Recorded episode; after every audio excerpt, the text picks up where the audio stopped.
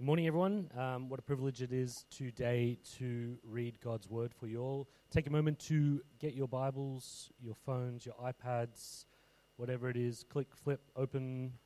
Um, we're going to be reading Mark uh, chapter 6, verses 14 to 29. So I'll just give you a moment um, to find that. If not, it is on the screen.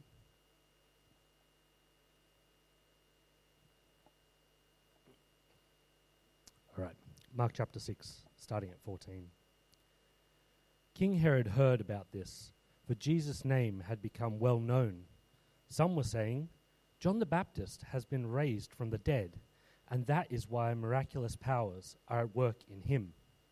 Others replied, He is Elijah. And still others claimed, He is a prophet, like one of the prophets from long ago. But when Herod heard this, he said, John, whom I beheaded, has been raised from the dead. For Herod himself had given orders to have John arrested, and he had him bound and put in prison. He did this because of Herodias, his brother Philip's wife, whom he had married. For John had been saying to Herod, It is not lawful for you to have your brother's wife. So Herodias nursed a grudge against John and wanted to kill him. But she was not able to, because Herod feared John and protected him, knowing him to be a righteous and holy man. When Herod heard John, he was greatly puzzled, yet he liked to listen to him. Finally, the opportune time came. On his birthday, Herod gave a banquet for his high officials and military commanders and the leading men of Galilee. When the daughter of Herodias came in and danced, she pleased Herod and his dinner guests. The king said to the girl, Ask me for anything you want, and I'll give it to you. And he promised her with an oath, Whatever you ask, I will give you up to half my kingdom. She went out and said to her mother, What shall I ask for? The head of John the Baptist she answered. At once the girl hurried into the king with the request I want you to give me right now the head of John the Baptist on a platter. The king was greatly distressed, but because of his oaths and his dinner guests, he did not want to refuse her. So he immediately sent an executioner with orders to bring John's head. The man went, beheaded John in the prison, and brought back his head on a platter. He presented it to the girl, and she gave it to her mother. On hearing of this, John's disciples went and took his body and laid it in a tomb. Let's just take a moment to pray before we move into the sermon. Lord, we thank you for the opportunity it is to open your word and read it freely. Lord, we pray as Sam comes forward now that the words that I have just read that come from you will be translated in a way that Sam is able to give a message that we can hear clearly from you and apply to our lives. Lord, we ask that you give us the ears and the heart to hear right now as we move into our sermon. Amen.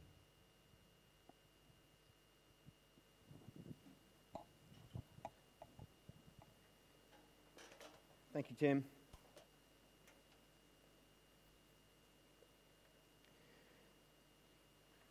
So, the title of our sermon today is simply The Beheading of John the Baptist Tragedy or Triumph.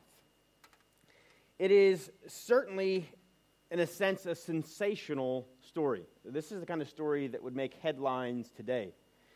And if you noticed, we ha- kind of had an abrupt beginning where it just begins with King Herod, but notice that we've been working our way each week through the Gospel of Mark. And where we left off last week was Jesus sending out of the 12. And so, on the heels of the sending out of the 12, we see that uh, as Jesus' uh, disciples are sent out two by two and they're ministering in the towns around Galilee, that Herod, who is the, uh, the leader, or what we call the tetrarch of Galilee, begins to hear about this mission uh, because it caused no little stir. You have men going about and preaching and teaching in Jesus' name and performing miracles, performing healings, and casting out demons. And so this is where we have a very abrupt beginning. It says, King Herod heard about this, for Jesus' name had become well known. And that's how we begin. Now, what do we want to do with this text this morning is to take a look at three specific things uh, or, uh, when, we, when we take a look at this passage. And, and the first thing that we, we want to take a look at is this idea of Jesus' identity. one second to pull up my sermon.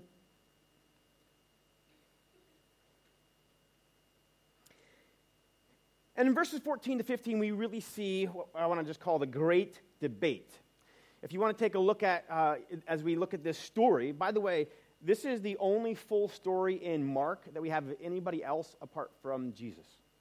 Um, we spend quite a few verses here, and Mark wants us to understand the, uh, the, the, conclusion of John the Baptist's ministry. We, we hear about John the Baptist in, in Mark chapter 1. Uh, and now we see the conclusion of his life and ministry. And so this story set, in a sense, wraps up John's life as we are also learning about Jesus' ministry. So, verses 14 to 15 is the first thing we're going to take a look at. We're going to take a look at the great debate what is the identity of this Jesus? And this has been something, as you've studied with us week to week, Mark continually is unraveling, one piece at a time. The second thing is we're really just going to dive into the story kind of take a case study, and we're going to do that by looking at the four main characters, which we're going to take a look at Herod. We're going to take a, a look at um, his, his wife, uh, Herodias. And by the way, uh, Tim and I were just talking. We have multiple nationalities and we have multiple pronunciations. Tim said, which is the right one? I said, the right one is where you come from. How do you pronounce it? Read. So uh, for, for Tim and our fellow Australians, it's Herodias. I grew up with Herodias. You might have a third pronunciation. Uh, we're all talking about the same lady, and don't worry, your pronunciation doesn't have to match mine. Uh, this is it, it, doesn't. It's not infallible, but we have infallible scriptures, uh, and so Herod's wife, the one we're talking about, Herodias, that's the one. Uh, we're going to take a look at her, their daughter Salome, and then we're going to take a look at John the Baptist. And I simply want to ask, who are they? What role did they play? So the second part of our sermon today, we're just going to look at the main characters, and we're going to see how the story unfolds. The last part of our sermon today, I want to take a look and go into was this a tragedy or triumph? When you, whenever we come to God's word, we want to ask the question as we read it, like, so what? So, what is the significance? Or what does it mean? Or why does it matter? And so, we want to ask this question when we come to the story of John the Baptist and his beheading so what? What does it mean? What is its significance? So, we want to really take a look at is this a tragedy is this a triumph? That's where we're going to end today, and we're going to kind of look at how should we view this through a scriptural lens. So, let's begin in verses 14 to 15, and let's take a look at this great debate, the identity of Jesus. So, big picture, pulling back kind of the zoom lens that's looking at only uh, John the Baptist and his beheading in, in chapter 6, I want to pull back and take a look at big picture. The big picture is that Mark is continually to unfold Jesus' identity. And specifically, what we have is after Jesus has sent out his disciples, and after they've gone out two by two, that we see this debate, this continuing debate by uh, the, the crowds who are hearing him. And you've seen this debate take many forms. But today, we see three things. In verse 14, some people say he's John the Baptist. Verse 15, some people say he's Elijah. And lastly, some people just say he's a prophet. One thing that we, we see Mark doing, and everyone concurs, this is some type of prophet. But we're not exactly sure how he fits in. And the reason they're having this debate, the re- and you think, haven't we already discussed this? Well, this topic is raging the entire time Jesus ministers, and it ebbs and flows. And one of the things that the crowds are saying is uh, the first thing, verse 14, we see that he is held to be John the Baptist. Now, we know that John the Baptist in this account uh, has, is beheaded. And we see that Herod's immediate fear, knowing that he's taken the life of John, it, it's almost like his worst fear come true, right? he hears about Jesus sending out the 12, and he hears that something miraculous happened. Not only is Jesus performing miracles, but these men he sent out to preach in his name in villages all over Galilee are able to heal in the very same way. And so some people are saying, hey, this is John the Baptist. Herod tried to kill him. But God has somehow resurrected him, and, and Herod himself actually believes this. Why? Because he's terrified. He's terrified that this man I just allowed to be killed has risen from the dead. There's some who are saying it's Elijah. And if you think, why, why is, are some people saying this is Elijah? Well, uh, we know that Elijah was a prophet. If you go back to uh, First Kings, uh, uh chapter 17 through uh, Kings, Second Kings chapter 1, it's all the ministry of Elijah. And we know that Elijah was associated with many mighty miracles. And we also know that Malachi, so Malachi, if, if you look at Old Testament, Malachi is the last book or the last prophet in the Old Testament. And Malachi specifically mentions that Elijah will come and visit again. Uh, and so many people are saying, well, this is Elijah. He's performing miracles like Elijah, it's mighty miracles. And some people are saying, and, and Malachi told us to be looking forward to uh, a, a, return. And then people didn't know exactly what, how, how does this happen? Is, is Elijah himself coming? Is someone like Elijah coming? So some people were saying, putting two and two together and saying, no, this is the second coming. We, we, we were told to look for Elijah. Uh, and, and remember, the, the people are constantly looking to connect the dots, all the way going back to Genesis, of there's going to be one who conquers or, or whose foot it steps on the serpent's head. We know that there's one who's promised, who's going to come from David's line. We know that there's uh, one who's promised that will come and be the Messiah. We know that Daniel is going to prophesy that one will come and sit on the throne who will rule forever. We're told from Malachi to be looking for a second coming of Elijah. And so people are constantly looking to put the pieces together. So some are saying this is Elijah. And others are just saying, we're not sure, but this is a prophet. We have seen prophets before, and God has sent prophets. And this Jesus seems like a, one of the prophets long ago. We're not saying he's Elijah. Here's one thing we know he's a prophet of God, because no one could do what he does. Now, so this is just bringing us up in the argument, uh, or, or uh, Mark is constantly revealing to us who are the people saying Jesus is. How are they wrestling with his ministry? And how are they personally re- uh, believing or receiving Jesus? Now, so that's the first part of what this story does. It moves the narrative forward, still struggling with who Jesus is. Let's dive in now to these four characters. And I want to take a look at who they are, and I want to take a look at the part to play. Now, the first person we have is Herod Antipas. Now, Herod, technically, it says King Herod in this account, but just to give you an idea, Herod is not a king. He probably took the name of a king, but Herod is what we call a tetrarch. And if that's unfamiliar to you, don't worry, it was to me. I had to look it up and say, what is a tetrarch? A tetrarch is one of four leaders governing an area. So, at this time, Rome is the one who is in control. Rome has this, uh, this pattern of allowing those that they conquered to raise up rulers for themselves. And so you would have locals who would rule and reign and collect taxes and basically keep things in order for the Romans. So, was it a position of power? Yes. Was it a king? By no means. Herod was one of four people ruling the area that uh, we would consider ancient Israel. And Herod specifically was overseeing the area of Galilee, and we know that this is the main area that Jesus was ministering. And so Herod, in a sense, has a very unique view to all that Jesus is doing because everything that is unfolding, all that's taking place uh, in, in Herod's region where Jesus is ministering, where the very area and the very cities where the disciples were sent out, that's all Herod's territory. So he is a tetrarch. Now, uh, and, and Herod ruled from about 4 BC to 39 AD. So it was, it was uh, exactly the time of basically around Jesus' birth and up and through his death, a little bit beyond his death. Now, there's a lot of Herods in the New Testament. Just to clarify, Herod the Great, the, you know the, the famous story about when Jesus was born and the wise men go to the king. That's this Herod's father. Oftentimes it's called Herod the Great. And Herod, to be differentiated, was called Herod Antipas.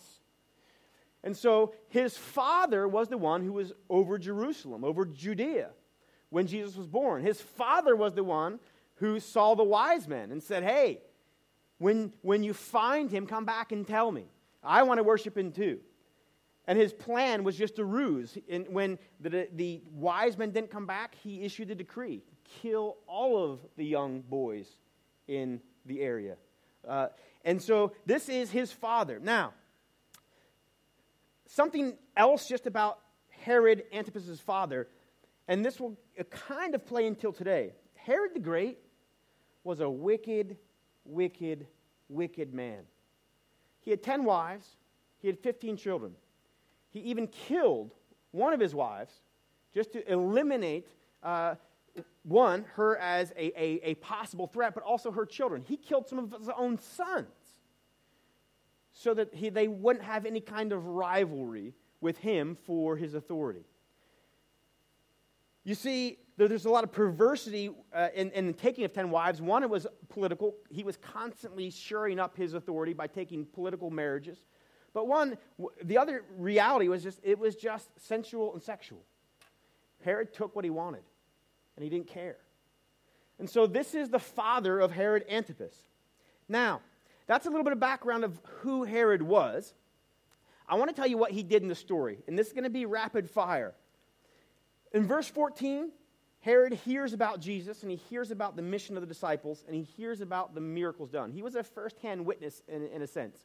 He heard all about what was taking place in his area. In verse 16, he thought that this John the Baptist, whom he beheaded, he feared that he was raised from the dead. In verse 17, he gave specific orders for John to be arrested and imprisoned. In verse 20, he feared John, and he protected him because he knew him to be a righteous and holy man. Protected him from whom? We'll get to that just a second. It's uh, from his wife who wanted him killed. In verse 20, we see that he was perplexed by John, but he liked to hear him. Puzzled would be another way. Uh, to, to kind of fill in the gap, when we first hear about John the Baptist and his ministry, it's Mark 1.14. We don't hear about John the Baptist until this passage. It's been about a year John has been in prison. Uh, it kind of reminds me of Paul. Remember when Paul was in prison? Uh, and he, he was in prison for about a year, and I think was, was it Festus uh, who, who constantly wanted uh, him to come and just speak. He was fascinated by hearing him. And so uh, we see that Herod was fascinated by John because he spoke the truth. Uh, and he spoke about the kingdom. And it seems like Herod went and listened to him often, or, or he called John to himself. And he asked him, Tell me about the kingdom again.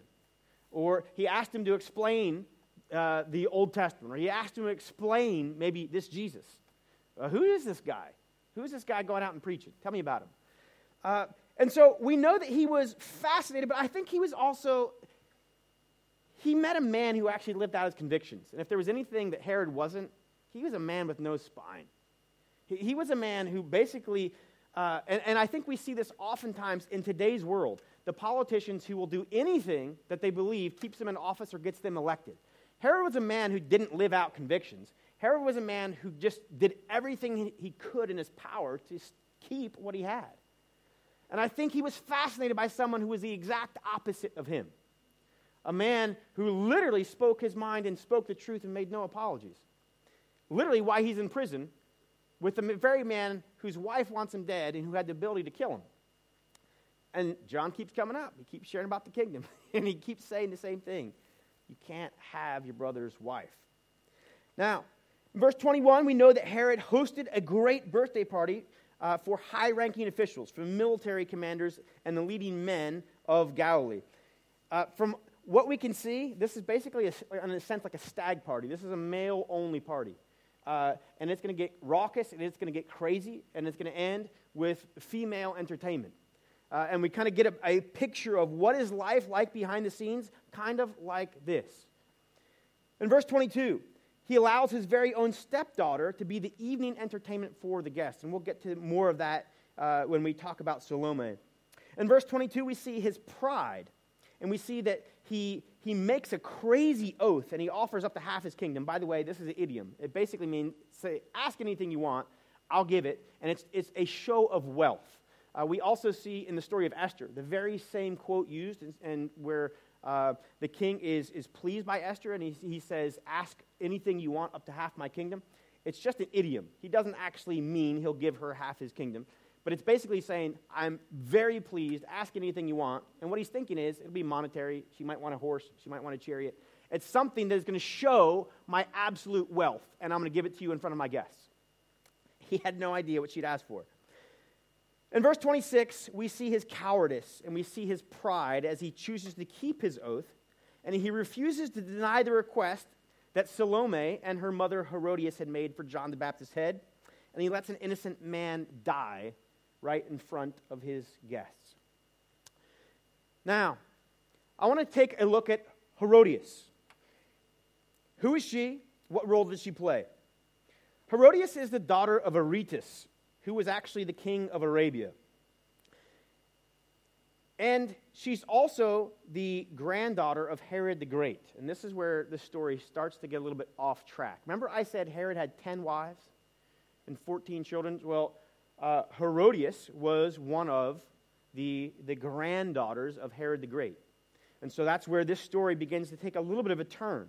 So, Herodias is coming uh, obviously, she was raised in a palace, and this is her life. And she's going to marry into uh, more authority.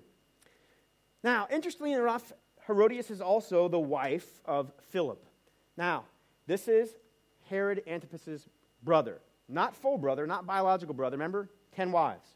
But it's actually his half brother. And Herodias is originally married to Herod Antipas's brother, Philip.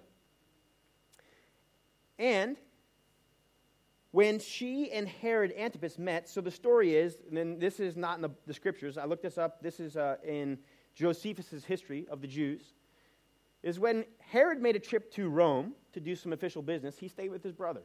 He stayed with his brother, Philip. And he and his brother's wife, we can't tell uh, what the details, what we can tell is afterwards they got together. They both divorced their spouses, and they both decided, we will gladly throw away our marriages and marry one another. And so Herodias divorced Philip.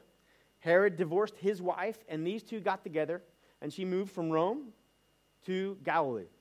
And this is, uh, you kind of get the background, and this happened during the time of Jesus, and it happened during the time of John the Baptist. As you can imagine, this was news. Uh, this, was, this was the kind of news that everybody talked about. It was scandalous.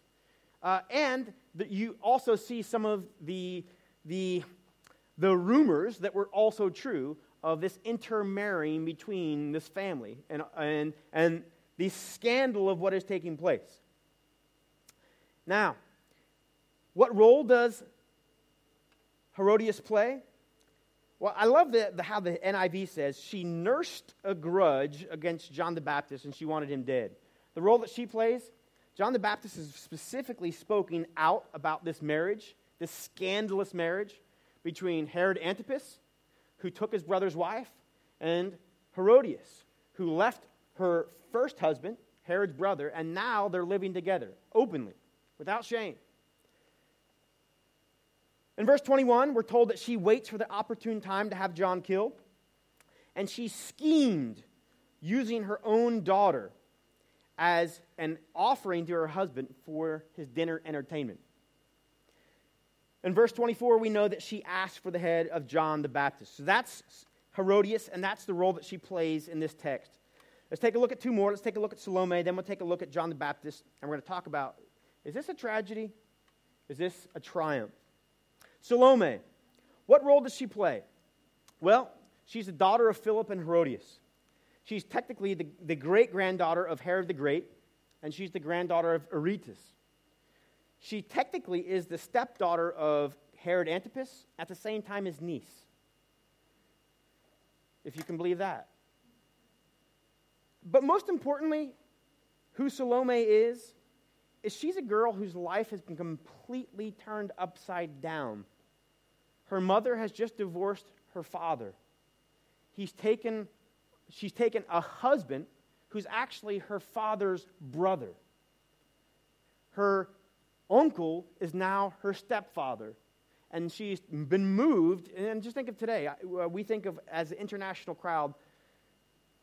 Her entire life has been, been basically grabbed from the roots, ripped up, and replanted in another palace in another place where she's now forced to live this existence where my uncle is now my stepfather and my mother has left my father. And she's picked up, she has to basically pick up the pieces and figure out what is my life all about? Who is my father? Who actually loves me? And so this is who Salome. What role does she play? Verse 22 she danced and performed for her stepfather's birthday and his male guests. Verse 22 she danced the dance of her life. It says that they were greatly pleased. If, if this was her time to shine, man, she performed in a way where the men were amazed and astonished. In verse 23, she was uh, she was given an oath by Herod, her stepfather and uncle. He says, Ask you whatever you wish, or ask me whatever you wish, I'll give it to you. In verse 24, she seeks her mother's advice. In verse 25, she runs back in immediately and she asks for John's head on a platter. And she does her mother's bidding, taking the life of John the Baptist. So this is Salome. Now, one thing I just want to mention, and it's really important for you to get before we move on. Salome dancing is, would have been absolutely culturally unacceptable. She is the daughter of royalty, twice over. First, the daughter of, of Herod and Herodias. Both of her grandfathers were, in a sense, kings. And she has been invited not only to learn the arts that are reserved for basically only female prostitutes, but she's invited to perform for her stepfather, for her uncle, at the bidding of her mother, in front of these men, and paraded as, in a, in a sense, a sexual display for men's desires and pleasure. And in no way is this any way acceptable in the culture. You see the depravity of what is taking place, and you really need to understand this. Here is a young girl. We don't know the age, but we're assuming this is a teenage girl and what she has been invited, the dream that she's been invited to pursue in the midst of this mixed up, messed up world she's living in, of a mother divorcing her father and marrying his brother, is to use her beauty for the pure pleasure of pleasing men and dancing for them. Uh, it's a tragedy. Lastly, let's look at John the Baptist. John the Baptist, you know the story well, but just as a reminder, John the Baptist was, uh, his birth was announced to Zechariah. Zechariah, his father, was a priest. He was ministering before the Lord. He was in the temple, and an angel appears and tells of a miraculous birth that is going to take place. That birth was to Zechariah and Elizabeth. It was going to be in their old age. She's past the age of childbearing. And they, they had prayed for years for the, the, the, the birth or the gift of a child. And John the Baptist is that answer. He's a mighty prophet before God. He's going to be great before the Lord. He's the forerunner of Jesus, and that basically meant he prepared the way for Jesus and he pointed to Jesus. He was uniquely set apart by God for a very specific mission, and as a sign of his calling, he was to stay away from wine and alcohol. John was unique. Talk about a rugged, righteous man. Nobody was like John. Uh, John was a man's man, uh, and, and he, was, he was a rugged prophet. He lived out in the desert. He wore camel's hair. He ate locusts and he ate wild honey. Uh, and he preached about sin. I mean, talk about a guy who would, who, would, who would cut a stark contrast to what's taking place in Herod and in his world versus here is John, a man completely set apart from God. In fact, we're told that the Holy Spirit empowers John even from the womb. He preached repentance for sin, he preached against unrighteousness. And in Matthew 11 11, we're told it says, Truly I tell you, among those born of women, there has not risen anyone greater than John the Baptist. And then we have a qualifier. He says, Yet whoever is least in the kingdom of heaven is greater than he. Don't forget that second part. But up until this point in time, what, we're, what Jesus is testifying is nobody born of woman has been greater than John the Baptist. This is the guy we're talking about. This is the guy who's going to get beheaded. This is the guy who's going to suffer this fate, on a whim of Herod. By the way, I don't know if you connected dots, but John the Baptist is also Jesus' cousin. So he's not just a prophet. John and Jesus were cousins. Um, so, what did John do? It's very simple. In verse 18, we're told that he speaks the truth about Herod's scandalous marriage. And he says, it was, it's not lawful for you, for you to have your brother's wife. And because of it, he's put in prison. Now, where does that come from? It comes from specifically two places. One is Leviticus 18 16, the other is Leviticus 20 21. I'll read you 20 21. It says, If a man marries his brother's wife, it's an act of impurity. He has dishonored his brother, and they will be childless. So John the Baptist specifically spoke out against this unrighteousness. That was his job. Not only was he prepared way for Jesus, but he spoke against sin. Now, specifically, what else he did in verse 20, we're told that he preached about the kingdom to Herod. This is where I was saying Herod was puzzled. Herod loved to come and listen to John. And this is more my reading into the text, but I would just say in verse 20, John's in prison for a year.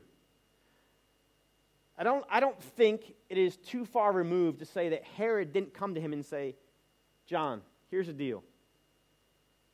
I respect you, and I know you're a godly guy. Here's what I'm asking. If you simply just stop preaching about the fact that I've married my brother's wife, if you stop really going out and, uh, and sharing with everybody about the fact that this is condemned by God and I should be judged, I'll be glad to let you go. In fact, my wife wants you dead. I don't want you dead. I, a year he sits in prison.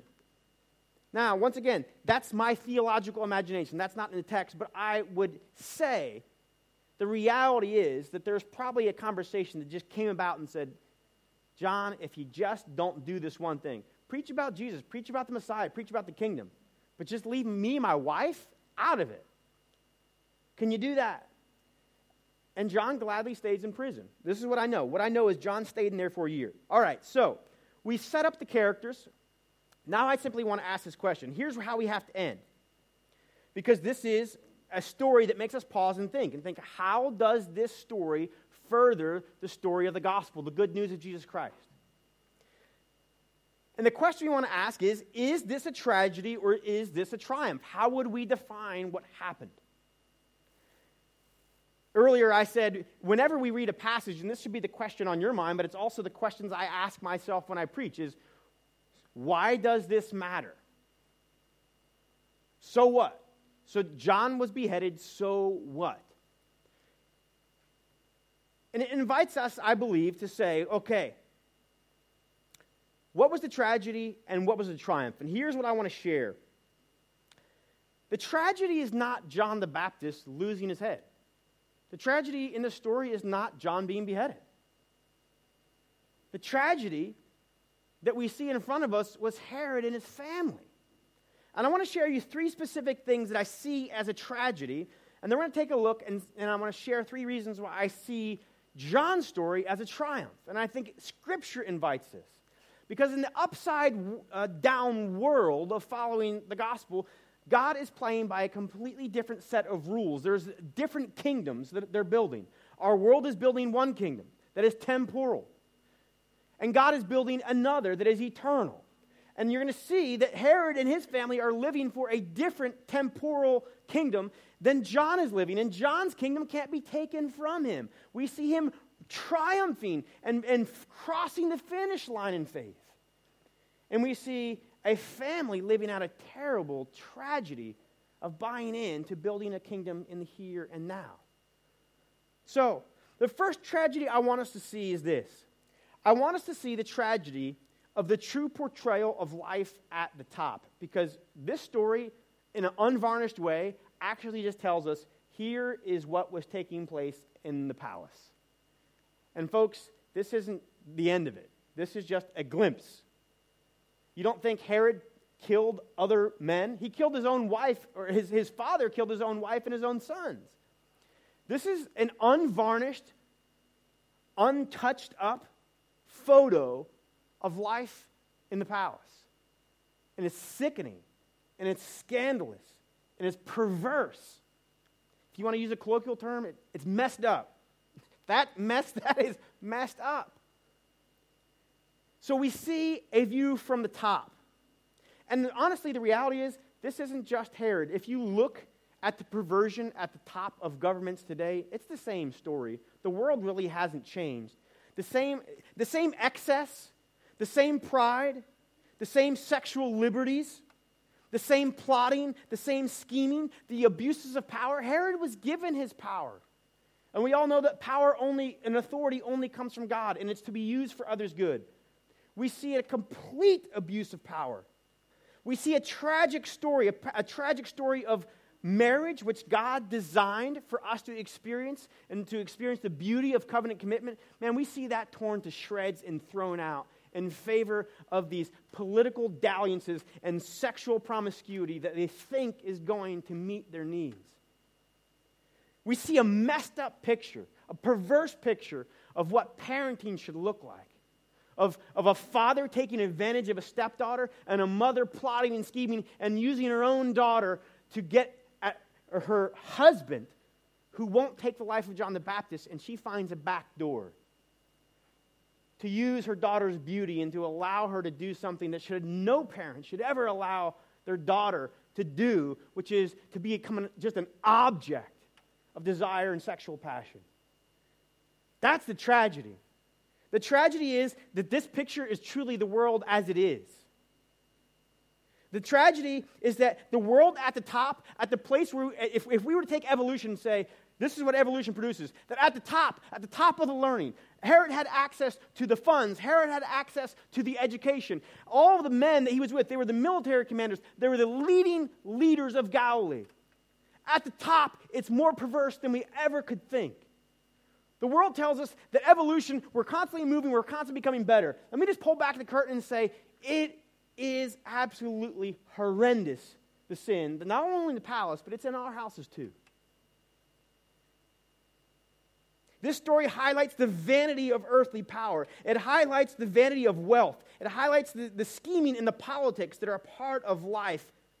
And it highlights that those who seem to be above the law, like Herod, ultimately will one day face God for the life they lived and the sins they've committed.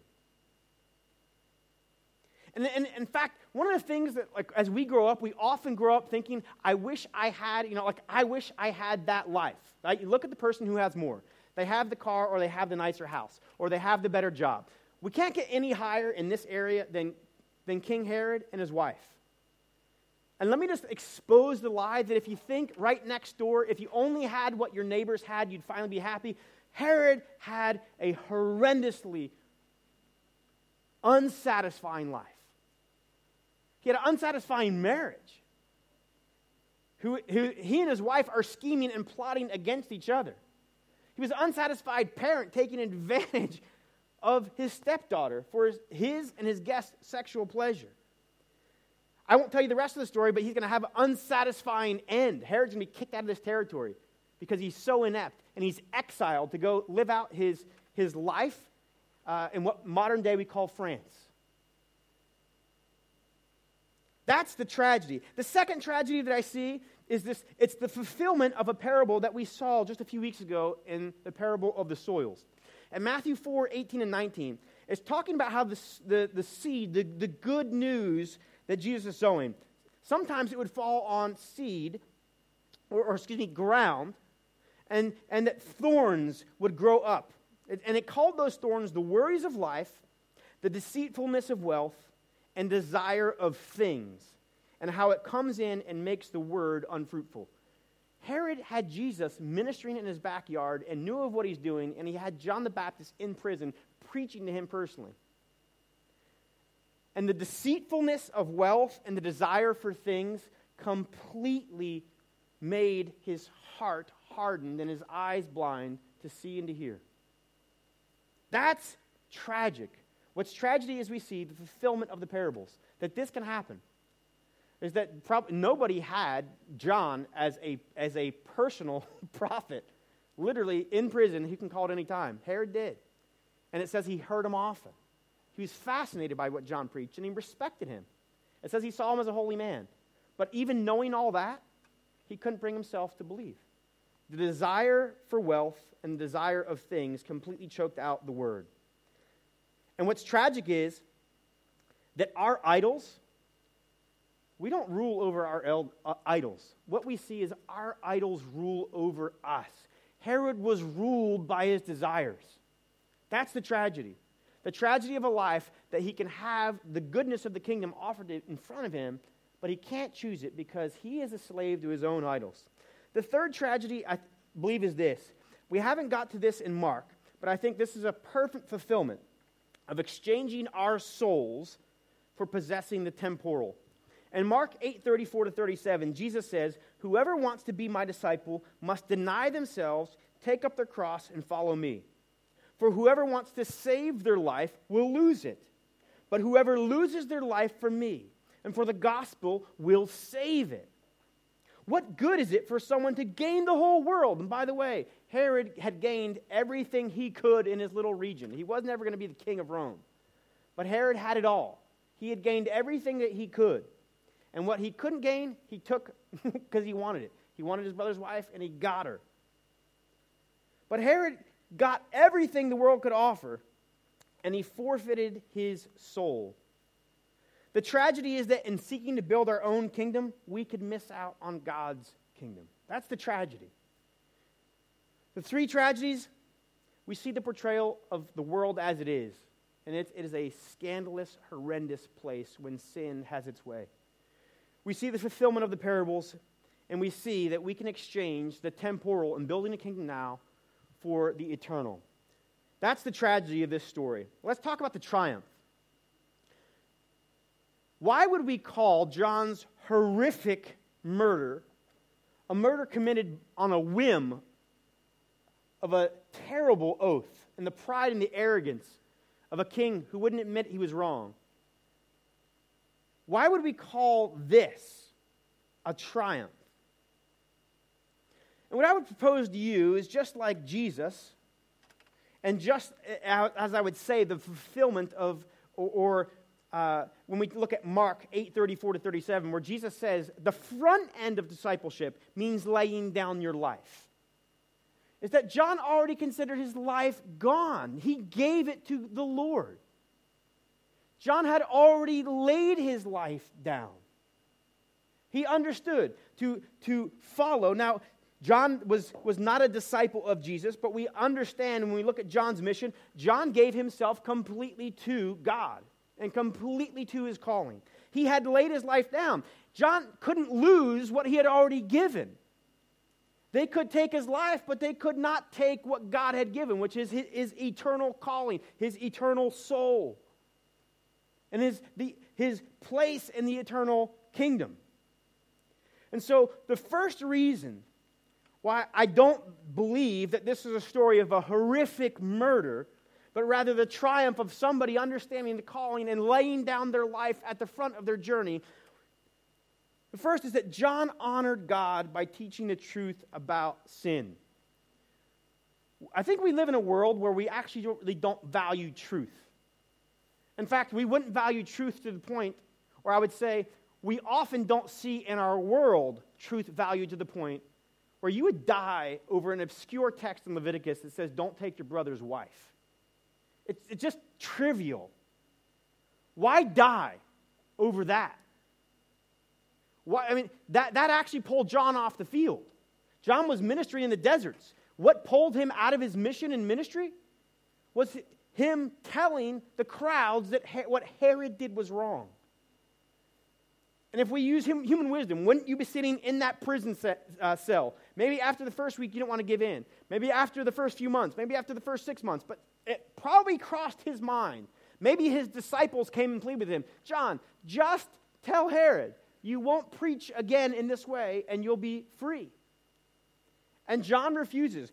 One of the things I love about John was that he understood that valuing God's truth at any aspect is protecting God's honor and glory. Valuing the smallest of truths is significant because God's honor and glory is protected. God tells us the way to live, and He tells us the way that is right. And whatever God reveals, He reveals for our own good. And John stood up and he says, I will protect the honor of God. And here's what God has said. And I want to protect the sanctity of what marriage is about. You shouldn't have your brother's wife. And you can't make marriage into this thing. We, we toss it into the bin like trash, these commitments that we've made.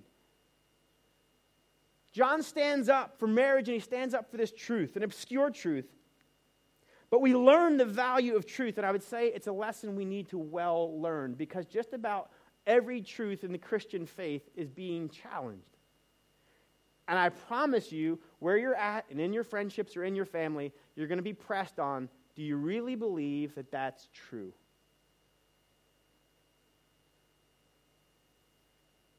And I believe John gives us a fantastic example to follow. That one of the reasons John's life was a triumph is he stood for truth. The second thing I believe that John's life is a triumph is because John chose a year in prison instead of compromising the message. We've referred to this already. And I think understanding this helps us not feel sorry for John. If we think that John was murdered, you think incorrectly. Yes, the logistics are Herod made an oath, Herod kept that oath, and John's head was taken. But if you understand the reality that John could have been out of that prison at any moment he simply denied the truth, he could have saved his life. John had the ability to keep his life or to give his life in his hands. John chose to give up his life and said, I'll take whatever comes. I'll take whatever comes from testifying to the truth. And he didn't compromise for the entire year. The third thing I want to see is that John was faithful to God until the very end. The reason John's life was a triumph is that John, he loved God more than his own life. And the contrast was Herod loved himself. And he loved his own life more than the kingdom that was preached to him. He couldn't let go of it. We have this contrast of two men. And this should speak and kind of form our theology because one of the things that this story does, remember I asked, so what? One of the things that this story does is it challenges us to think of a God who allows his saints to suffer, to be persecuted, and to even die. Because God himself is the great treasure. And if our theology doesn't account for this, if our theology says there's no way a good God would let a man like John, who the scriptures say, the greatest man born of woman, to die. So if God could let a man like John die, that either says something about God might be different than what we think he is, or his, what is truly glorious, what is truly a treasure is different. Our theology needs to change, or we need to change. I want to close this morning by simply just asking which perspective is the perspective that you walked in this morning? We looked at a terrible story, a beheading of John the Baptist. We looked at the characters, we looked at who they were, and we looked at what they did and what part they had to play. And we looked at whether this was a tragedy or triumph. And from a worldly perspective, John, John died tragically. He died a prisoner for over a year. He died the result of a prideful man making a rash promise and a scheming wife who wanted him destroyed. If we look at this from a kingdom perspective, from a faith perspective, John held on to his faith to the very end. He finished the race. He didn't compromise in the most difficult of circumstances. In the darkest days, in chains, and what, what would have been the, uh, the high security prison for Herod. It was a prison in the desert. Without his disciples, without friendships, without his friends, but holding on to a God that he knew would not forsake him. John stayed faithful to the end, choosing to put his life in God's hands, knowing that God was his true treasure. What is your perspective this morning. Let's pray.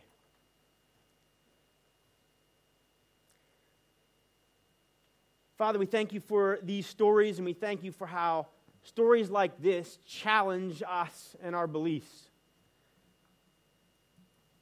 We believe that this is a true story of a man called by God to be the forerunner of Jesus Christ, to proclaim the kingdom. And we believe without a doubt that he suffered, uh, suffered a horrendous, a horrific beheading. But your word points us to more. And you invite us, Father, to believe that this was not a tragedy, but it was the reality that when our hearts begin to know and comprehend you for who you are, when we see your beauty, then we gladly give up our lives and we gladly give up building a kingdom here. And we press on to obtain an inheritance that is incorruptible, that has been set aside in heaven for us. And so we praise you for the example of John the Baptist, who was the forerunner of Jesus not only in his death or in his life, but also his death. Jesus would suffer the very same fate. We thank you for the many men and women who have come behind, who have also gladly embraced laying down their lives so that they may not let go of you. Father, we pray for you to speak to us and to our hearts through your word. pray this in Jesus' name. Amen.